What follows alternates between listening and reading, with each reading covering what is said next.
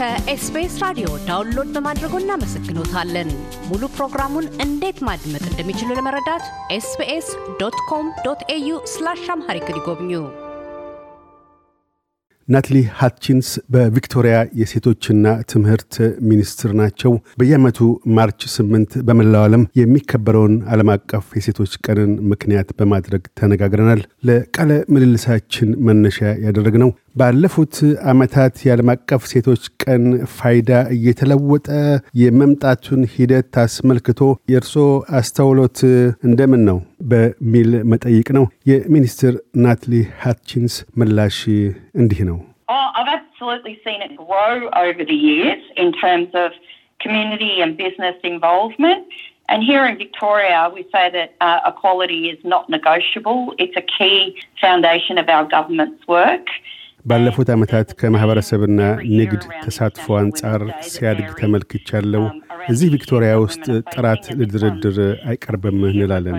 የመንግሥታችን የሥራ ቁልፍ መሠረት ነው። በየዓመቱ በዓለም አቀፍ የሴቶች ቀን የተለያየ መሪ ቃል አለ። ሴቶችን ገጥሟቸው ባሉ ጉዳዮች ዙሪያ በዚህ ዓመት ትኩረታችን ኮድን በመስበር ላይ ነው። በወደፊት የጾታ እኩልነት በርካታ ሴቶች ከወዲሁ ተሰባስበው በተለይም በኢንፎርሜሽን ቴክኖሎጂና የቴክኖሎጂ ዘርፎች እየመከሩ ነው። በሥራ ገበታዎች ዙሪያም እንዲሁ። ለእኛ ይህ ድንቅ መነጋገሪያ ነው። በማርች ስምንት ዓለም አቀፍ የሴቶች ቀንና በመጪዎቹ ሳምንታት በዓለም ዙሪያ መሰባሰቦች እንደሚካሄዱ አውቃለሁ። አውስትራሊያ ውስጥ የሴቶች መብቶች በዘላቂነት በእድገት ወደፊት እንዲራመድ ለማድረግ ምን መደረግ አለበት ብለው ያስባሉ? I think both as the Minister for Women and the Minister for Education, and I say education because we have around a 100,000 people employed by the state government in the education sector across Victoria. A majority are women, if not two thirds are women. And I guess I want to see that gender equality is taught and modelled and practiced across our schools. እንደ የትምህርት ሚኒስትርና የሴቶች ሚኒስትር ትምህርት ብያለሁ። ስለምን በመላው ቪክቶሪያ በመቶ ሺዎች የሚቆጠሩ ሰዎች በክፍለ አገሩ መንግሥት የትምህርት ዘርፍ በአብዛኛው ካልሆኑ እንኳ ሁለት ሦስተኛው ሴቶች ናቸው። የጾታ እኩልነት በመላ ትምህርት ቤቶቻችን በትምህርትነት ሲሰጥ ባሪያነትና ግብር ላይ ውሎ ማየትን እሻለሁ። በፕሮግራም አማካኝነት ሴቶች በሙያነትና በትምህርት ዘርፍነት እንዲወስዱት የምናበረታታውን ሳይንስ፣ ቴክኖሎጂ፣ ምህንድስናና ስሌት አካቶ እንዲሁም በፕሮግራማችን ውስጥ ተካቶ በየትምህርት ቤቶቻችን በመካሄድ ላይ ስላለው መከባበር ስለተሞላበት ጾታዊ ግንኙነት ውይይት ሲካሄድ ማየት እሻለሁ። እስካሁን በዚያ እርስ በርስ በኩልነት መተያየትን እሴቶቻችንን ተመርኩዞ በአንደኛና ሁለተኛ ደረጃ ትምህርት ቤቶቻችን መካተትን በያዘው የትምህርት ስርዓታችን ፕሮግራም ላይ ሁለት ሺህ ያህል ትምህርት ቤቶች ተሳታፊ ሆነዋል። እንደ መንግሥት ሌላም ትኩረት የምናደርግበታለን። ሴቶች ብዙውን ጊዜ እንደ ሙያ መንገድ አድርገው የማይቆጥሯቸውን በተለምዶ በወንዶች በርክተው በሚሰሩባቸው እንደ ፋብሪካዎች፣ ኮንስትራክሽን በመሳሰሉት መስኮች እንዲሳተፉ ጥርጊያ ጎዳናን መክፈት እንሻለን። በአሁኑ ወቅት በፍጥነት በማደግ ላይ ከሚገኙት ኢንዱስትሪዎች አንዱ በሆነው በኢነርጂ መስክ ዘልቀው እንዲገቡ እንፈልጋለን። መንግሥታችን በአሁኑ ወቅት ሴቶች በኢነርጂና ፋብሪካ መስኮች በሙያተኝነት እንዲሰማሩ የሶስት ሚሊዮን ዶላርስ ድጎማ ዘርግቷል። ይህም በጣም ጠቃሚና በመንግሥት በኩል ትልቅ ድርሻን የመወጣት ተነሳሽነት ነው ብለን እናምናለን።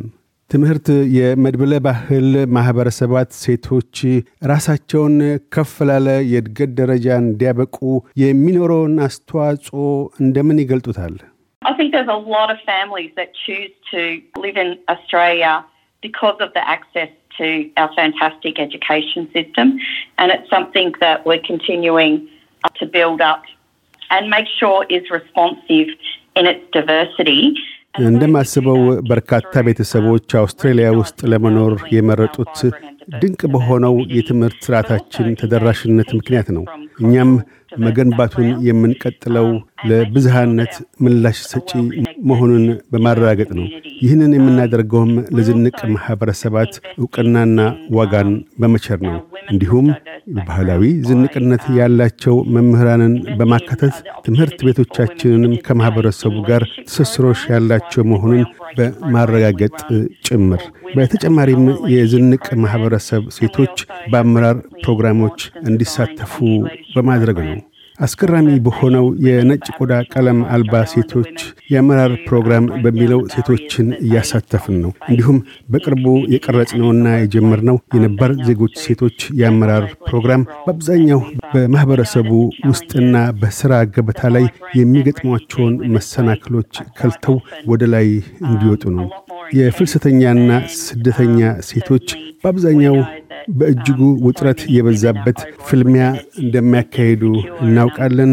ዝቅተኛ ክፍያና ዋስትና የሌላቸው የሥራ መስኮች ላይ በእጅጉ በዝተው የሚገኙት እነሱ መሆናችንንም እንረዳለን።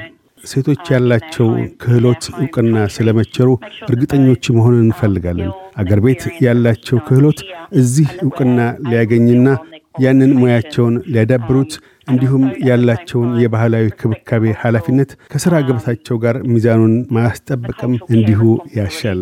እንደ መንግሥት እየከወን ያለነው ዋና ጠቃሚ ነገር ከሁለት እስከ አራት ዓመታት ላሉ ልጆች በአጸደ ሕፃናት በነፃ እንዲጠቀሙ የመደብነው ዘጠኝ ሚሊዮን ዶላርስ ለቤተሰቦች ትልቅ የሆነ የመዋለ ሕፃናት ወጪን ይቀንሳል። ይህም በእኛ ግምት 14 ሺህ ያህል ሴቶች ወደ ግማሽ ወይም የሙሉ ቀን ሥራ ገበታ ለመመለስ እንዲችሉ ዕድል ይሰጣል። የዝንቅ ማኅበረሰብ ሴቶች ካለባቸው ተጨማሪ ኃላፊነት የተነሳ በርካታ ሰዓታቶችን መስራት እንደሚሹ አውቃለሁ። በዚህ መንገድም ቤተሰቦች ተጨማሪ ገቢን በማግኘት የኑሮ ውድነትን እንዲቋቋሙ እናግዛለን። በህብረተሰባችን ውስጥ ለመድብለ ባህል ሴቶች በስራና አመራር ሚናዎች ዘርፍ ዋነኛ ተግዳሮቶች ምንድናቸው ይላሉ? I think one of the biggest challenges is that quite often women are not treated equally in their workplace. They don't have the same opportunities as their male counterparts, and quite often that will fall onto two areas one being their care responsibilities that they have. እንደማስበው አብዛኛው ትልቅ ተግዳሮቶች በሥራ ገበታ ላይ ሴቶች በኩል ደረጃ አይታዩም። እንደ ወንድ ባልደረቦቻቸው ተመሳሳይ ዕድሎች የላቸውም።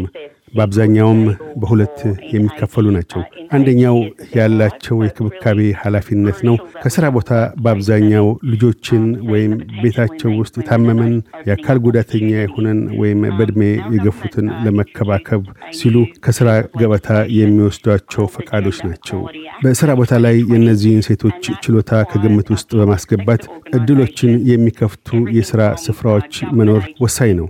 የእኛ መንግሥት የጾታ እኩልነት አንቀጽ 2020 የሚል ድንጋጌን አሳልፏል። ድንጋጌው የሕዝብ መስሪያ ቤቶች ከመንግሥት ኤጀንሲ አንስቶ የአካባቢ መንግሥታት፣ ዩኒቨርሲቲዎች በሚቀጥሉት ሁለት ዓመታት በሥራ ገበታቸው ላይ የጾታ እኩልነት መኖሩን እንዲያረጋግጡ ግድ ይላል። ያም የሚያደርገው ምንድነው? ቪክቶሪያ ውስጥ 250 ያህል ተቋማት እንደምን የጾታ እኩልነት በሥራ ቦታ ግብር ላይ እንደሚያውሉ ጭማሪ ሴቶችን በመቅጠር የሴቶችን ተፈላጊነት የሚያስተዋውቁበት የክፍያ ክፍተቱ ምን ያህል ትልቅ እንደሆነ የሚመለከቱበት ይሆናል። አድማጮችም ይህን አይነቱን የጾታ እኩልነትና የድርጊት መርሃ ግብር በግል መስሪያ ቤቶችም ግብር ላይ እንዲውሉ ጉትጎታዎችን እንዲያደርጉ እመክራለሁ። መስሪያ ቤቶቻቸው ለሴቶች እኩልነት ፍኖተ ካርታ ሊኖራቸው ይገባል። ዓለም አቀፍ የሴቶች ቀን በመላው ዓለም ትርጉም ያለው እውቅና ተቸሮት እንዲከበር ሴቶችና ወንዶች ምን አይነት እርምጃዎችን ሊወስዱ ይገባል? I think the important thing is that um, International Women's Day focuses on what the issues are. Um, it, it gives us time out to say how have we improved or gone backwards. And unfortunately, over the last few years, we've seen the pay gap widen for women here in Victoria. የዓለም ሴቶች ቀን የሚያተኩረው ጉዳዮቹ ምንድናቸው የሚለው ላይ ነው ብዬ አስባለሁ። ምን ያህል ተሻሽሏል ወይም የኋልዮሽ አምርቷል ለሚለው የተወሰነ ጊዜን ይሰጣል። አለመታደል ሆኖ ባለፉት ሁለት ዓመታት እዚህ ቪክቶሪያ ውስጥ የክፍያ ክፍተት ሰፍቷል። ምንድን የምናደርገው? ሴቶችና ወንዶች በክፍያቸውና በአመራር ሚናቸው እኩል እንዲሆኑ ክፍተቱን ለማጥበብ ድርጊቶችን መከወን ነው። ከዓለም አቀፍ የሴቶች ቀን ውጪ ባሉ ጊዜያት ልንነጋገርበትና ግብራዊ እርምጃም ልንወስድበት ይገባናል። ቀደም ሲል ያነሳሁት የሥራ ቦታ የድርጊት መርሃ ግብር እንደ እውነቱ ከሆነ በመስሪያ ቤቶችና ማኅበረሰባት ዘንድ ሴቶች ትርጉም ያለው የጾታ እኩልነት ድርጊት ስለመወሰዱ ተጠያቂነትም እንዲኖር ለማድረግ ትልቅ ዕድል አመቻቺ ነው። በዓመት ውስጥ አንድ ቀን ብቻ ሳይሆን ዓመቱን በሙሉ እንዲሆን ዓለም አቀፍ የሴቶች ቀን በእኒህ ጉዳዮች ላይ የሰላ ትኩረት እንዲኖር ያስችላል። በአብዛኛውም ሴቶች በጋራ ተሰባስበው ያገኟቸውን ስኬቶች የሚያከብሩበትና ለወደፊቱም የሚጠብቋቸውን ተግዳሮቶች እንደምን እንደሚወጡ የሚተልሙበት ሁነት ነው። የህብረተሰባችንን ገጽታ በመለወጥ ሴቶች ከዚህ ቀደም ደርሶበት ላልነበረ ለዛሬው የተሻለ የሴቶች እኩልነት ላበቁን ለሁሉም እናቶች፣ አያቶችና ቅድመ አያቶች ከበሬታዬን ለመግለጽ እወዳለሁ። ከፍልሰተኞች እስከ ስደተኞች እዚህች አገር ላይ ለውጥ እንዲሰፍን ፍልሚያውን በማድረግ ላሉቱ ፍልሰተኞችና ስደተኞች ሴቶች ሁሉ ከበሬታዬን ላቀርብ እወዳለሁ። ዓለም አቀፍ የሴቶች ቀን ከሥራ ቀንነት ነፃ ሆኖ በሕዝባዊ በዓልነት ሲከበር ማየት ይሻሉ? Actually, I mm-hmm. think it's really important that we have these conversations in our workplace. So I'm not sure that a public holiday is the answer for this. እንደ እውነቱ ከሆነ በዚህ ጉዳይ ላይ በየመስሪያ ቤታችን አንስተን መናገሩ ጠቃሚ ነው። ህዝባዊ በዓልነት ለዚህ ምላሽ ስለመሆኑ ግና እርግጠኛ አይደለሁም። ሌሎች ህዝባዊ በዓላት አሉን። የሰራተኞች ቀንም ሩቅ አይደለም። የሴቶች መብቶች በሥራ ስፍራ በጣሙን ጠቃሚ ነው። እስካሁንም በርካታ ሴቶች ዋስትና ያለው ሥራ ላይ ተሳታፊነት የላቸውም። ያ የእኛ ትኩረት ሊሆን ይገባል። በእውነቱ ተግባራዊ እርምጃ ስለ መውሰዳችን እርግጠኞች ልንሆን ይገባናል። እንዲህ ያሉቱ ውይይቶች በትምህርት ቤቶቻችን፣ በማኅበረሰባችን ውስጥ በዓለም አቀፍ የሴቶች ቀን ብቻ ሳይሆን ዓመቱን በሙሉ ልንናገርባቸው የሚገቡ ናቸው። ናትሊ ሃትቺንስ በቪክቶሪያ የሴቶችና ትምህርት ሚኒስትር፣ ስለ ቃለ ምልልሱ እናመሰግናለን። Thank you for your time and for covering International Women's Day. And happy International Women's Day to all of the listeners out there. እያደመጡ የነበረው የኤስቢኤስ አማርኛ ፕሮግራምን ነበር። የፕሮግራሙን ቀጥታ ስርጭት ሰኞና አርብ ምሽቶች ያድምጡ። እንዲሁም ድረገጻችንን በመጎብኘት on demand እና በኤስቢኤስ ሞባይል app ማድመጥ ይችላሉ።